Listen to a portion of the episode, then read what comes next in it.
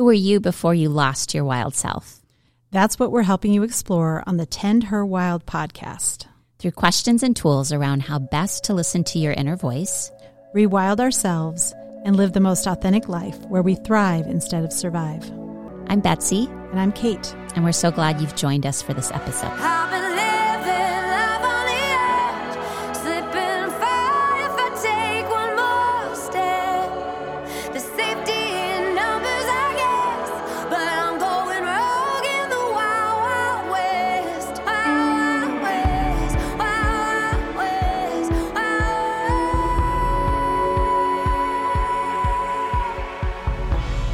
Hello, Tend Her Wild podcast listeners.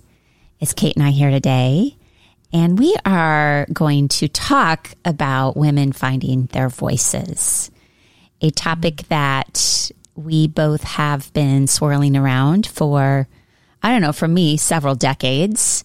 And we thought we'd dive a little bit deeper into why it's hard for us, our own personal stories around it, and then what do we do to be able to speak up and feel heard and be heard and tell truth? Yeah, very powerful topic, especially I feel like lately uh, in the world, I feel like it's becoming more and more imperative that we use our voices yeah. in, you know, the different places where we are, whether it's workplaces or homes or um, with our friends and um, in our communities. Yeah, absolutely. So I think it's really timely and feels like there's a movement happening around this.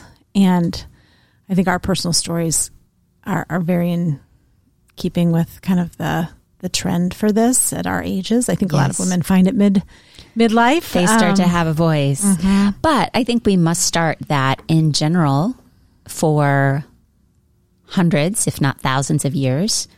Women have been ignored, ridiculed, punished, and sometimes even killed for yes. their opinions and yeah. their voice. So it's not without good reason right. that we have not exactly. And there, and and I think there's this sort of wound of the patriarchy is that we doubt who we are. So we doubt our voice, we doubt our instinct, we um, believe that our own experiences Um, cannot be trusted, that we're overreacting, we're too sensitive.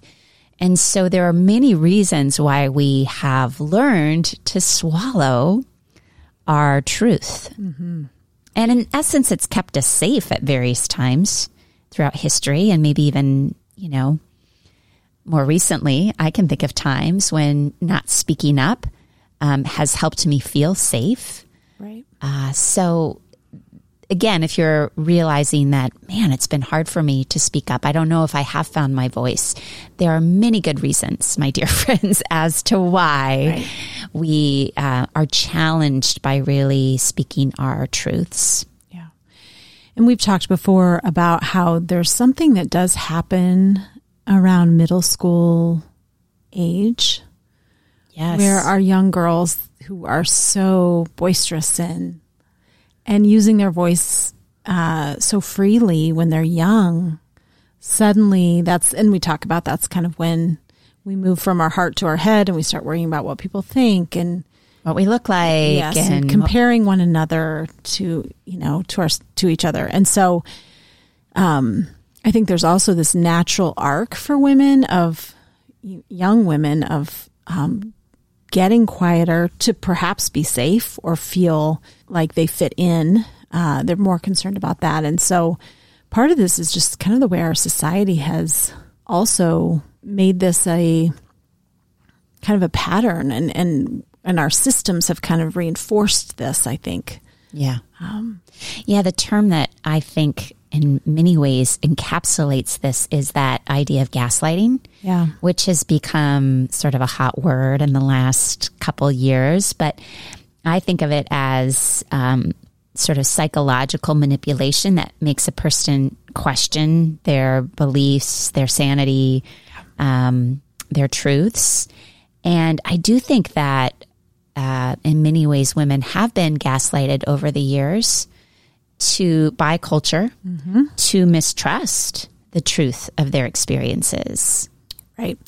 And when we don't openly share our experiences because of shame or guilt or fear or whatever that is, then other women don't see themselves in other women either. Mm. So I think when women, t- any woman who tells their story, um, suddenly other women say, me too, that's happened yes. to me too. And so it is in the storytelling, to me, where we can unite and we can encourage one another to own the truth of our own stories and how much we actually have in common uh, and in our experiences. And so, you know, we, we talked about this book, Cass- Cassandra Speaks, um, by Elizabeth Lesser, and how so many human stories were told by men yeah. for so long. Yep. And one of my favorite parts is just how Eve would be portrayed so differently if a woman had been writing. If a woman got to write that story. Yeah.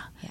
And so I think there's also great power as women's, and, and that's why I lo- have loved this podcast and talking to women about their stories, because when one woman shares her story, it encourages others to own theirs. Yeah. Yeah, when one woman, there's a great quote about if one woman uh, speaks her truth, the world cracks open.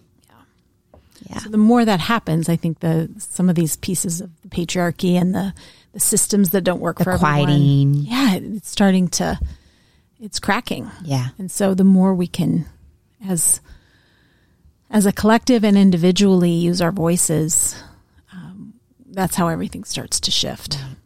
But we both have agreed that our voices were stifled and quieted and shut down uh, for many, many years. For me, decades, I believe. And so I'd love to sort of talk through both of our individual stories about how we were silenced. And then when we realized, because I don't think I realized I was silenced until later in life, and then how we sort of began to find our voice. Mm-hmm. So what do you think your story is with finding your voice, your unique voice? I think I used my voice a lot as a child and in my early years. And then I think... Listen to you clear your throat. Using our voices here. Yeah. Before we started, we were laughing. We're like, we got to get water. We got to get water. What if our voices start cracking? Here we're talking mm-hmm. about the voice today. Yeah, so much lives in the throat. Yeah, um, it does. So I think then I've talked about kind of getting into school and learning to be the good girl, and being quiet was rewarded. So I got a little quieter, probably in elementary school. And then in middle school for me, very similar, you know, the competition starts with girls. And so I, I became a little more careful about, you know, talking too much, or, you know, a lot of times that's when drama happens. And so, you know, trying to stay out of that also quieted me. And, and I didn't always stand up for myself um, during certain moments.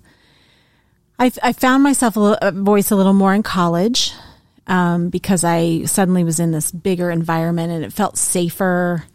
It was such a freeing time for me. Uh, I had great friends, and I kind of found myself mm. again, I think, in college. And then I picked a profession that's all about using your voice, which Being was a lawyer, law. Right? Yes. But when I got there, there's so much for me. I, I felt there was so much. The first day of law school is like, how, you know, there was, it was like a challenge laid down by certain professors of, you know, I will call on you and I mm. will tell you when to speak. Woo! And so that environment for me shut me right down. I was, I remember sitting there thinking, do not call on me. Did I, you get called on? Oh yeah. I what, mean, and did oh, you freeze was, or? Um, I, I always tried to be prepared. So, and I, that's the good did, girl. Kate. Yeah. I read everything the night before.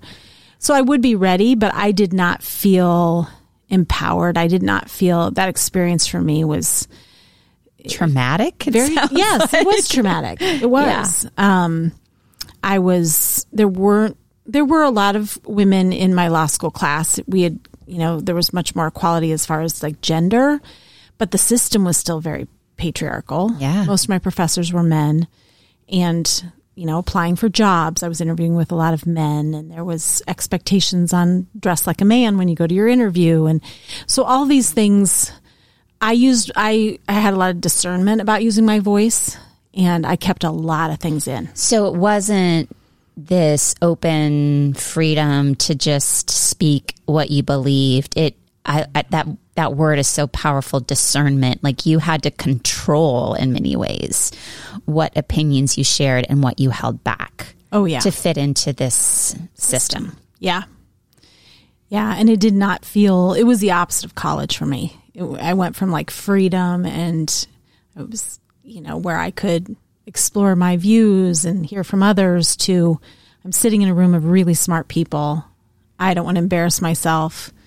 I don't know if I'll be able to speak in the way that is expected, if I'll, you know, be able to talk about this case in a way that my professor will, you know, admonish me or, or tell me, you know, I'm correct. And so I avoided using my voice at every turn until I had to. Mm. Um, and that was three years of my life. And so I also felt myself losing my spontaneity and my creativity and my my being. Wow. All during that time. And this could be, I mean, maybe others, I'm sure others have had different experiences, but for me, I it was like landing in the middle of a foreign country and not feeling like um, I just was trying to to stay Survive. alive. Yeah. Yeah. And then um, and then I I ironically moved into doing trial work after that. And so I did need to use my voice, but even that was very prescribed. There was a, there was, there's a process that you do in trial, and, and it was, there was not freedom in that process. It was very scripted. And so just the, that system itself for me, I, and it was probably my own interpretation of it, but I, it really closed my, yeah. my voice off. And then, you know, just in life, traumas, things that happened, you know, on a personal level, probably closed it even a little more and a little more. And and it really wasn't until probably the last five to eight years that I was like, I don't know where my voice has gone. Mm. I was still being very discerning about using it, careful. Mm-hmm. Don't make a mistake. Don't say the wrong thing. Do it perfectly. Mm-hmm. Yeah. I feel like it's really Uh, ironic that you did choose a profession where you literally were relying on your voice and your capacity to communicate in your job on a daily basis. And yet it was a very constricted, narrow version of using your voice. So like, I could see the confusion in that. On one level, you felt like, I do have a voice. I do have Uh, agency. I do have this capacity to express myself, but it was so limited. You were yeah. really like another party was having to completely monitor what you said. And am I saying it correctly? And am I prepared? And instead of it being sort of from the deep part of yourself, your truth, right. It was, I have to prepare the right things to say, to say at the right moments. Yeah. Versus you just being more off the cuff and trusting your instinct. Yeah. I didn't feel authentic in how I practice law, really. I, yeah. I, I felt um, I felt very much in a box. And uh, yeah, and so moving out of that was... You said in, four or five years ago, you feel like is when you really started to find your voice. What was yeah. that process like for you? Well, I mean, part of it is, you know, you have those big monumental birthdays and you have things in your life that that kind of indicate, oh, maybe I'm not really stepping into my power, and life starts to feel a little shorter. And I think, you know, I made the decision. Um, I'm still very discerning, but I also started on a journey of being more open and being um, sharing more of myself and my authentic self. I think starting those retreats with you, mm-hmm. the Her Experience mm-hmm. retreats, and holding space for others was in part to hold space for myself. Yeah. To do that Beautiful. Looking back. And so, um, and then I did feel less alone in sharing myself. And I think, I think I never really had that community. My community, I didn't find that until the last seven or eight years where yeah. I really felt a community where I could be myself. I was part of a lot of communities, but I was, I had to conform. I had to be a certain way. Yeah. Like I keep envisioning you have this like wide open channel voice where all your truth can come out, and yours was just like really constricted. It was like this narrow little straw that mm-hmm. you could say specific things, but you couldn't say other things, and you were always monitoring that. Yeah. Would that be correct? Is that a, oh, yeah. that vision was just coming into my mind as yeah. you were speaking. And all of that chatter in your head about, you know, whoop, oh, can't say that. Don't say that. Not the right yep. place. Right. Hold that one back. And so also being very much in my head. I mean, I've, I spent the first forty years of my life, well, not the first forty, I would say, from about college on. Probably. My adulthood, yeah. really living in my head. And that was in, that that kind of tapping into my own heart and my authenticity. And then I, I did have about ten years ago, started having thyroid trouble. Mm. And I literally had pain in my throat. I think I've talked to you about this, but... Um, I was hyperthyroidism, and then I went to hypo, and for about a year I was on medication, and, but, and my thigh, I had a virus, they thought, that like kicked it off. Mm. And so part of my thyroid is damaged now. She's touching her throat I right am, now the whole time she's talking am, about this. It's because I had a lot of throat pain. Yeah. Like it would, it would kind of pulsate. And I know people are going to probably think I'm crazy. I think oh, you I'm, know I'm not going to, Kate. Well, you know I'm all on board with you around this stuff. A couple months into doing this podcast, it went away. Oh, I didn't know that. Yeah. Whew. That's I think when I really, really allowed myself to, to speak, speak, my, I don't, I have not had anything since. And I get, I'm monitored every year, and there hasn't been any problems. Wow. So but I, you also started to get more free around lots of things yes. around this time. I'm not saying that it wasn't the podcast, no. but you, you really, instead of like your story of like, I had to be so discerning, I had to be so controlling about what I could say, and I had to be so prepared so that my, you know, words were correct. Like you started to break out of that right. and push against that um, several years ago, which I'm sure is part of the freeing up of... Yeah. Well, and my head and my heart were not aligned mm. for so long. And so once I started really thinking about what it is I wanted and tapping into my heart, I also feel like all that constriction in between the two started yeah. to dissipate. They say the the longest journey is between your head and your heart, mm. which I think is really amazing to think that, you know, we have so many ideas in our head that don't align with our heart, or vice versa. And right. so it's a really long journey to kind of really connect these yeah. two aspects of our being. Yeah. Yeah. So mm. I, it's, I'm a work in progress when it comes to using my voice still. Um, we all are. So yeah, it will be the work of my women, life. I think. Yeah. But I, there has been great power in being around others, sharing their stories and using their voices, and so it's almost contagious once you hear mm. other women do that. That we, I hope we're doing that in this podcast too. I do is too. that right, by right. you That's and I mean.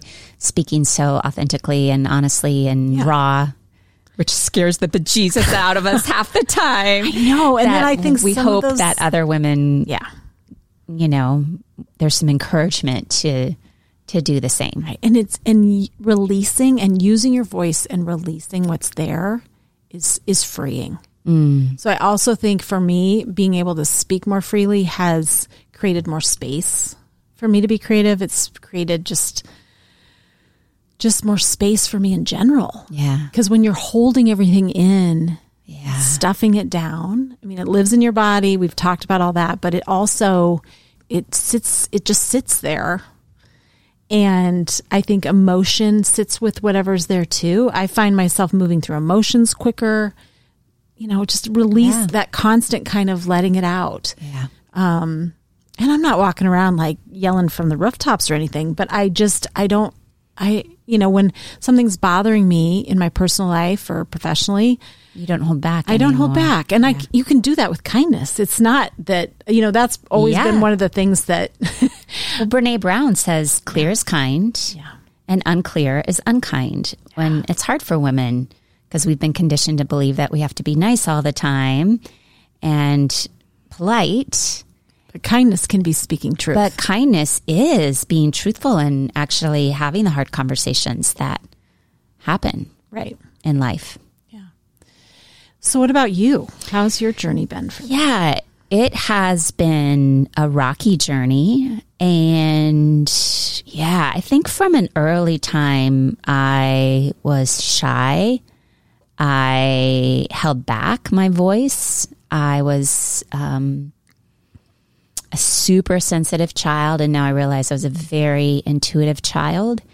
And so I was really feeling and picking up a lot in my environment, which um, can be unsafe for a child, especially when you're tuning into unseen things that no one else is sensing. Uh, so I learned to kind of hold a lot of that in. Um, I don't think I even realized how much I was holding my voice back. I mean, in school, I was very studious, but I certainly wasn't the one raising her hand, asking questions all the time. I was just sort of sitting back, listening, uh, not necessarily uh, speaking forth a lot. Um, although I did have, you know, leadership qualities where I would sort of force myself to step up and speak up, speak out, uh, but never similar to you being very discerning, like always avoiding topics that were controversial, mm-hmm. always avoiding conversations that could result in me not being liked or me Uh, being in a position where people would reject me. So similar to you, a lot of discernment, a lot of uh, filtering. In fact, I remember in college, one of the first friends that I met in that week prior to when classes start, I met a friend who is still one of my dearest best friends. And she was the most unfiltered person I'd ever met in my life. Like, she just said whatever was on her head, whatever was on her mind. And it was almost to a shocking place where I'd be like, oh my God, did you just say that? But I was so drawn to the freedom yeah. that she experienced, or what I believe she experienced, by just saying things off the cuff, not worrying how it landed.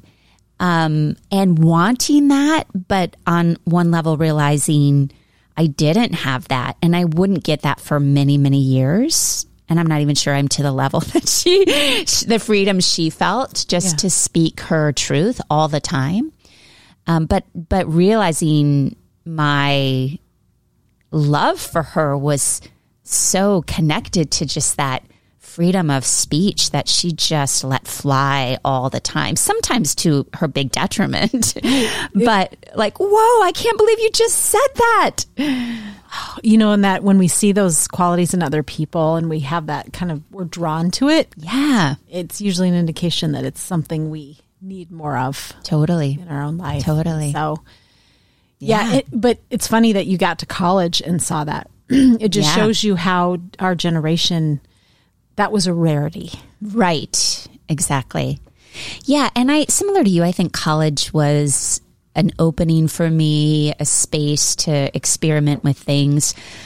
But, you know, similar to you, I chose the path of higher education. And that's a system where you learn to speak in a measured way, an academic way, a way, for me at least, that had data backing it up. Um, and so, again, there wasn't... There were still controls. There were still controls about all of it. Um, so again, I think just in general, your story and my story and many women, it's that we're conditioned to hold back, to not take up space, to not share our opinion, to not um, be as forthright, to doubt our, to doubt ourselves. And so it wasn't until, and I am very clear on when this was, I was in my, four, it was, I turned forty, and I was having repetitive strep throat.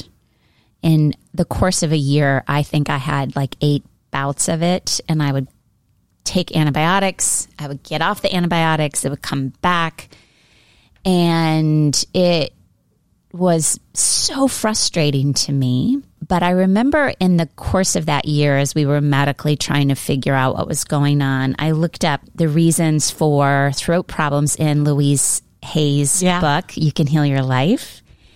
And uh, throat problems at least according to Louise Hay, who is sort of a mind-body pioneer, was the inability to speak up for yourself, swallowed anger, stifled creativity, and a refusal to change.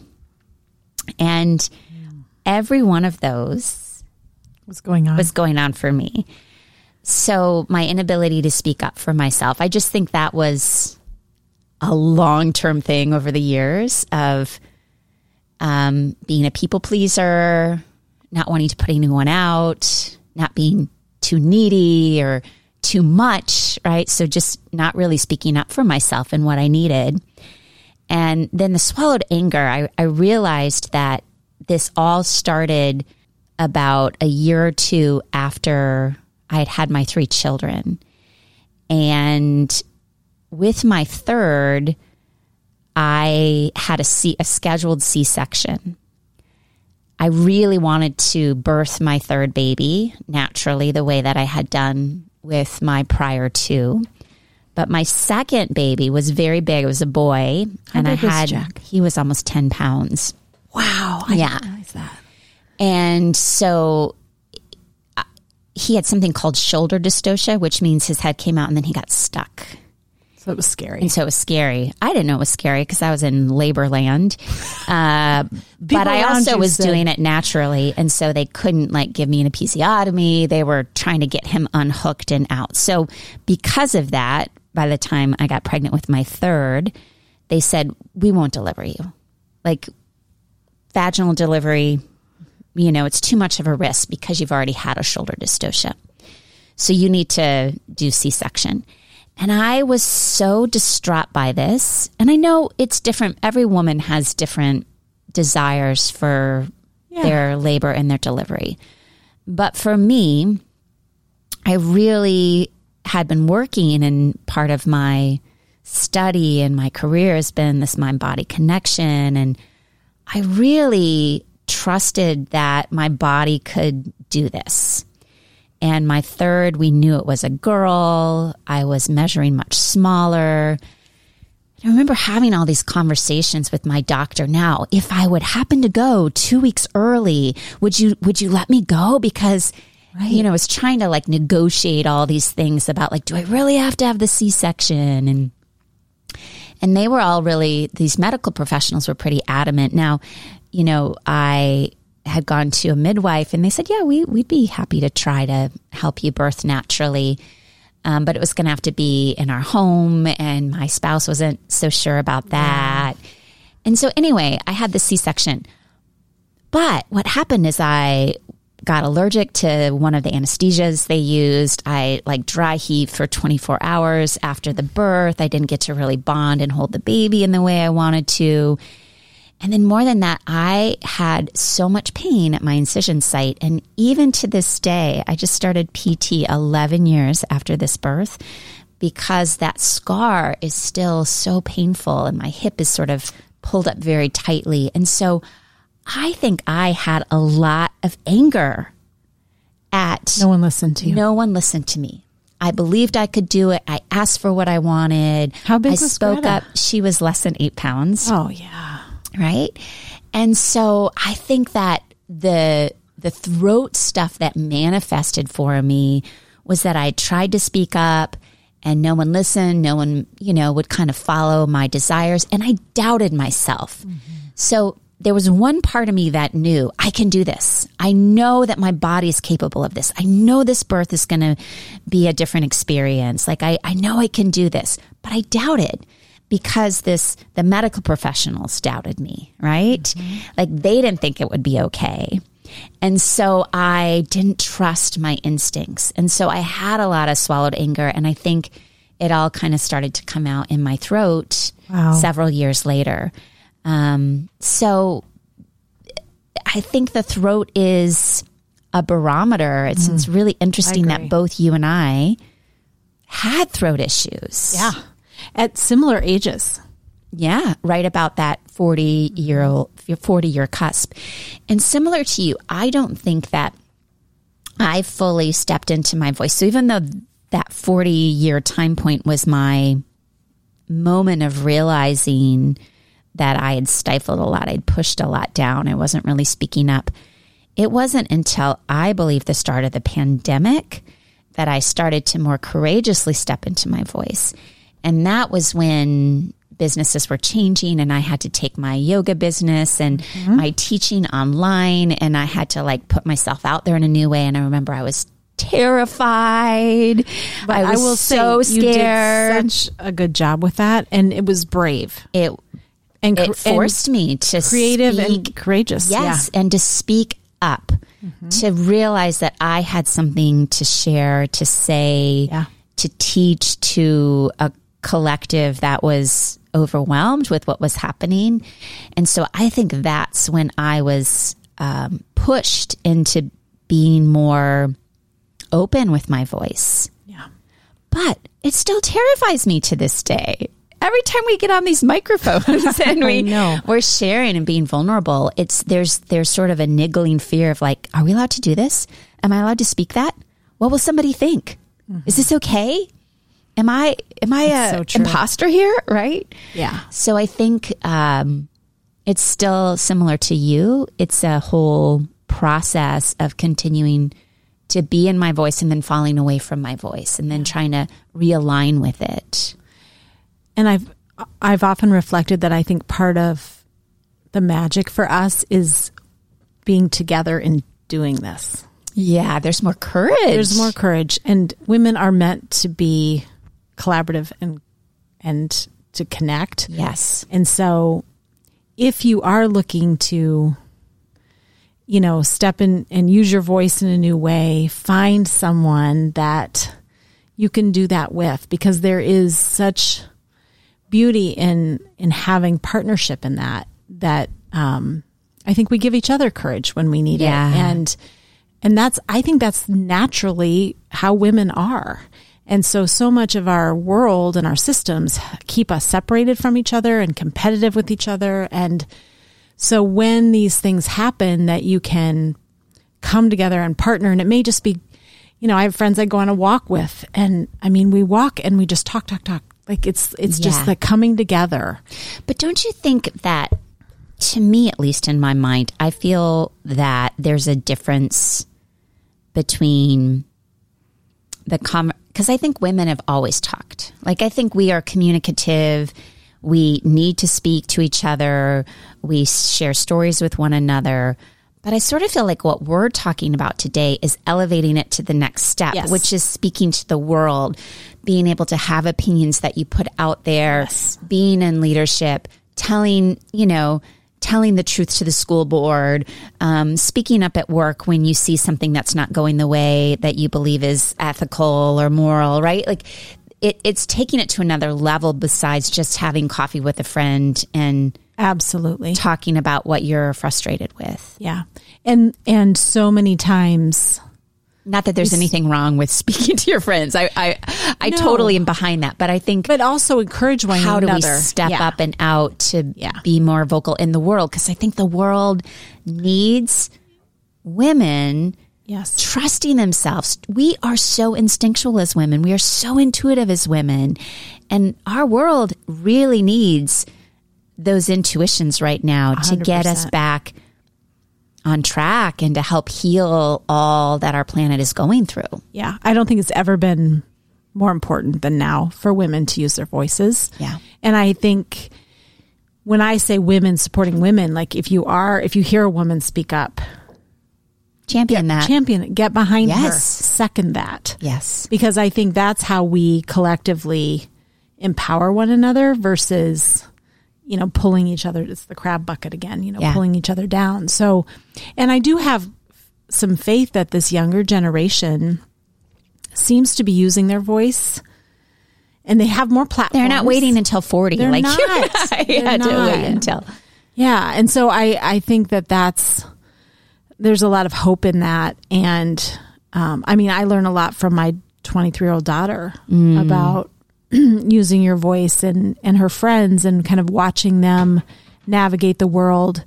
They have way more coming at them. They have a lot of platforms to use their voice, but they also, I think, have not tapped out of themselves as much mm. as our stories. I I, I do think that that there's there's more freedom for them to continue to be who they are. Um, there's still a lot of work to do, but but it does feel a little more. Uh, Just it feels it feels yeah. like this next generation. Is and you came in here this morning all on fire because on your drive here, you were listening to Taylor Swift, who is of the younger generation. Yeah. She's younger than us. And tell me what you what you learned about Taylor. Well, this is the the big day of her release of well, she's been releasing a lot of her albums, like re-releasing re-releasing them. Taylor's versions. But today is the Speak Now one. Which, Speak Now. Spe- speak Now. Um, and so this one is uh, especially powerful because it has a lot to do with the relationship breakup, and and people have been anticipating this one being re-released. And she's changed some lyrics. She's she's recreated some of these songs, I believe, in how I've read them, that to be more authentic to the actual experience now that she's older and wiser. And maybe she feels more freedom to and actually freedom. speak the truth, whereas yes. before, similar to you and yes. my story, is she had to discern. Well, I can't really say that because I might piss this person off. Or yeah. And she was working for a male-dominated industry that was telling her how to she be. Wanted to, I think she wanted to name it Enchanted, and they're like, oh, that's too sweet. Her original version. Yeah. So, um, so there's also, um, she's, she's really taken back her music and her voice and her stories. And so, and created this phenomenon this summer of women of all generations coming to her shows, and, you know, from very young to old, you know, con- that connect with her music. Yeah. And so I also think there, she, she's an iconic voice. Yes. I like for this time. And so, um, yeah. So, you know, my daughter went a few weeks ago and we kind of talked about like that experience and how it's created kind of this movement. Yeah. And, you know, it's for her at twenty-three, like this is someone that she sees using her voice, um, stepping into her power, you know, giving back and and not being apologetic about, you know, where she's at in life and her experiences. And she doesn't do it in a way, I mean, she even cautions her fans, like, you don't need to send angry tweets at my exes. I'm not asking yeah. you to do that. This is my you know, the story. Swifties would do that. They would. And some of them still do, I'm certain. But that's not her goal. Her goal is to show, like, I can stand in my truth and in my yeah, story. And we're all allowed to stand in our truth yes. and in our story. Yeah. Yeah. So a lot of power in that. And it was just ironic that we were talking about our voice today. And I woke up this morning. I was like, oh, yeah. Timely. And I want to share a movie that I just saw on a plane, which was so powerful, called uh, Women Talking. It actually got the Academy Award here for the best screenplay. Sarah Polley is the was the director and I believe the writer. Um, and I don't want to give up too much about it, but I do think every woman should watch this really powerful movie, mm-hmm. um, which is it's I believe it's a fictitious story, but I think it's based on yeah. um, some actual events of women in a Mennonite community. Uh, going through collectively some trauma and getting together as women and talking through what the options were, trying to speak up within this uh, community about what they were going to do. And there's so many aspects to this movie that were just so moving and raw and chilling. And uh, so I, you know, we'll put some information about it in the show notes, but if you're wanting to sort of be inspired by some really amazing art, um, I do recommend Women Talking. And I was, it, it struck me that, you know, back to this book, Cassandra Speaks, and how men have traditionally told our stories. When women are telling the stories, when women are directing the movies, when women are choosing the, the screenplays to make movies out of, um, when they are the, you know, releasing their own music and in yeah. charge of their own um, lyrics and, and naming their songs. That's the shift that's happening. Yeah. Women are now getting behind the stories that need to be told. Yeah. So, and, and you don't have to be famous to do that. It's, it's on all of us mm. to say it's time to be honest about you know. Well, I just even up. think about the Me Too movement, mm-hmm. right? That was a change in the story. Right. Of women speaking up and, and backing each other. Yes. Yeah. In our lifetime. I mean, in our lifetime. Huge, huge difference in how many, how many women have stuffed those experiences down, felt like they were the only one, that they may have, they had shame, they had guilt, they had self-doubt. Secret, yeah. All and those things. Stay secret. And yeah. The freedom of being able to uh, speak it. Yeah. And so Truth back to your free. point, being able to use your voice and releasing that also frees up your creativity and your, what you have time to give back to the world. It like opens you up in a way. And and then women are showing up differently in the world and taking on things as leaders. And so I, I think there's great wisdom in, in, in the power of uh, that the collective has to use our voice, but also individually, you will, you, I know for myself, and I'm only speaking for myself, is that by feeling like I'm using my voice, I, I feel free to try new things. I'm taking bigger risks. I'm, um, I'm more excited about the day to day because I'm not constantly filtering and, yeah. and, and so it, it's a different way of living, and there's great freedom yeah. in releasing it. Yeah. Agreed. So let's talk about uh, ways that women can find their voice, exercise their voice, uh, not be so filtered around what we say. Yeah. Um, and you have some really, I think, wise ideas from some well-known women about how to use your voice. Yeah. So I found this great piece about, you know, women um, using their own voice. So advice from influential women on how to trust your true voice and make your voice heard. One of them is trust your outrage. Um, trust your own outrage. When your gut tells you something is wrong, trust that. Yeah. And it's not just for you. It's for other people who might not be able to speak as loudly or as clearly as you might able, be able to. Part of your responsibility as a person who cares about people is to trust your own outrage and speak about it. Who said that? Courtney Martin. She's an author, uh, speaker, and a blogger. And, it, you know, this makes me think of advocacy. And as you know, that's very close to my heart of like, how are we speaking out for others? And I think we are in a critical time in this country, especially, um, to speak out for those that cannot. Yeah. And we hold that as women, um, the compassion, the feminine, of taking care of others. Of the connectivity. Connection, yes. So we relationships. Need to own that that's, that's a responsibility we have.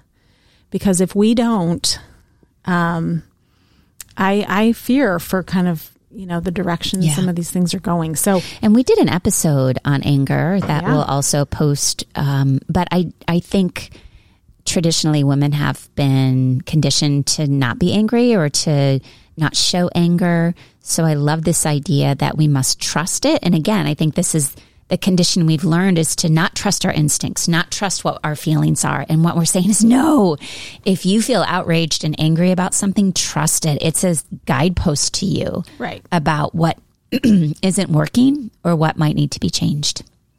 Yeah. What else do you have? So Melissa Etheridge had this to say, speak oh. your truth. She was one of my college... Yes. Yes. Major song crushes. I remember we used to sing Melissa Etheridge in my college dorm all the time. Yeah. I remember going, one of my first concerts with my husband was Melissa Etheridge. Really? Yeah. She says, I am constantly amazed at how courageous and radical speaking the truth is. The most activist thing you can do is just speak the truth and search for the truth and just follow that trail. Mm. So um, another great piece of advice of speaking the truth. Yeah. Um, and what I will say is that I believe as women, we don't often know our truth. And that is, again, becomes because we've been silenced, we've been conditioned away from it.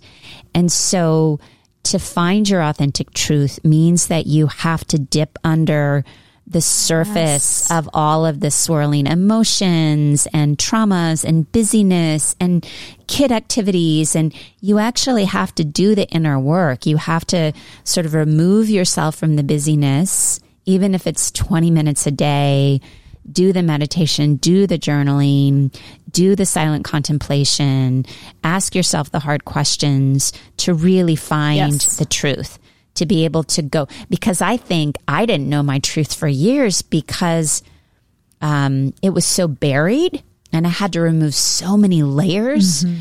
that were on top of what I really believed, the truth of why I was here, the truth of why I felt the way I did. So I just encourage women, which is a theme of our mm-hmm. podcast.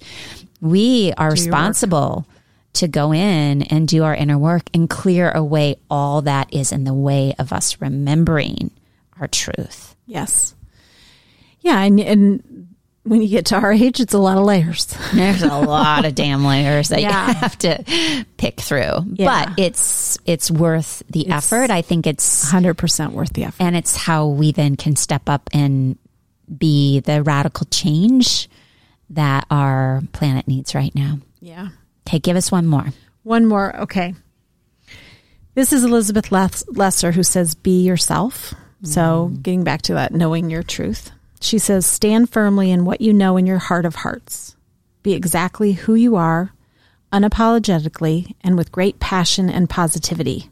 Cultivate an inner courage to speak your truth, and out of it, action comes. Mm.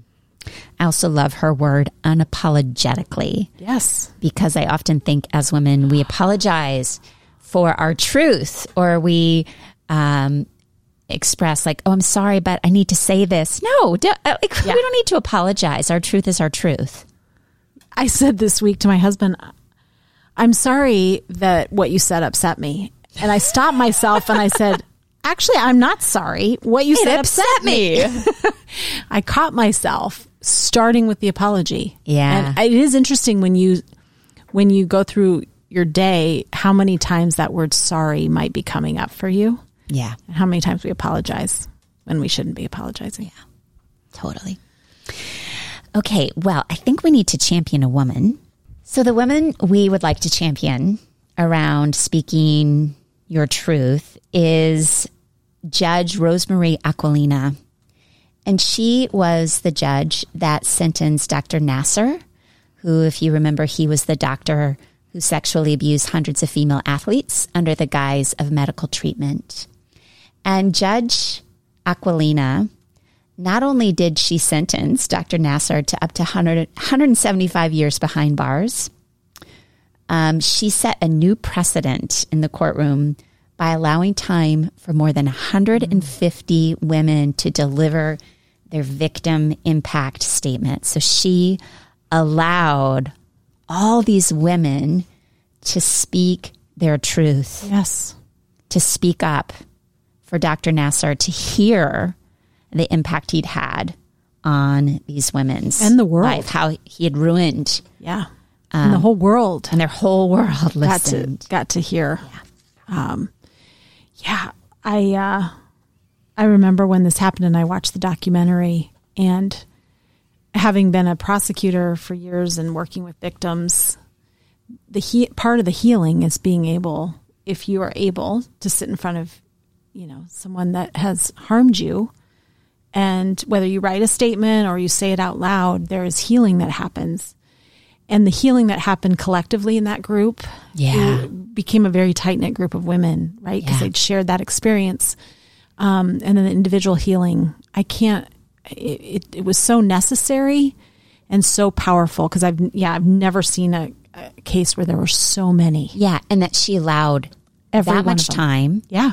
that much space for every single yeah. woman to read their statement. So we just want to honor and bow to Judge Aquilina for the powerful um, sort of title change that she brought um, and for allowing so many women to speak. Yep, speaking truth to power for sure. So we encourage all of you to continue to use our, your voice and encourage others along the way. Uh, because it's, there's so much power in and creativity. Yes. And the world needs your voice. Yes. Thanks, Thanks Kate. Hello, listeners. We want to let you know that we have so much gratitude that you join us in these conversations every week.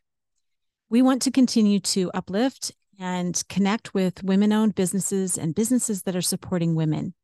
So if you are one of those or have a recommendation for someone that may want to sponsor an episode, please have them reach out at tend her wild dot com. If you are needing a reprieve from the fast pace of our modern life and want to connect a little deeper to yourself, I would love to see you at my next retreat, which happens to be in the Cork countryside of Ireland this September twenty-fourth through the thirtieth. You can join Kate, myself, and Kimberly at this retreat. And it's falling at a very auspicious time because we will have just moved through the fall equinox and we're moving to days that are shorter. So this is the perfect time of year to begin to draw inward, to slow down, and to really drink in the beauty, which will be rampant in Ireland in the fall, uh, to sort of support you and nurture you over the winter months. If you are curious about this retreat, you can check out more and how to register for this. We have, I believe, just a couple spots left uh, in the show notes. I can't wait. I can't either. Today's episode is sponsored by Kate Moreland Coaching and Heartland Yoga. As a coach, I am an advocate for authenticity and well-being for individuals, organizations, and communities. Through my coaching work, I like to help you connect to your authenticity. Whether you're an individual, a leader, or an organization, your creative power lies in your authenticity. Doing the work to understand your strengths and acknowledge the patterns and rocks that are in your way is the path to well-being. Whether it's your career or your relationship with yourself or others, transformative change begins within. You can reach me at kate moreland coaching dot com. Heartland Yoga has been in business for nearly fifteen years. I founded this studio with the intention for it to be a safe place where people could come and heal.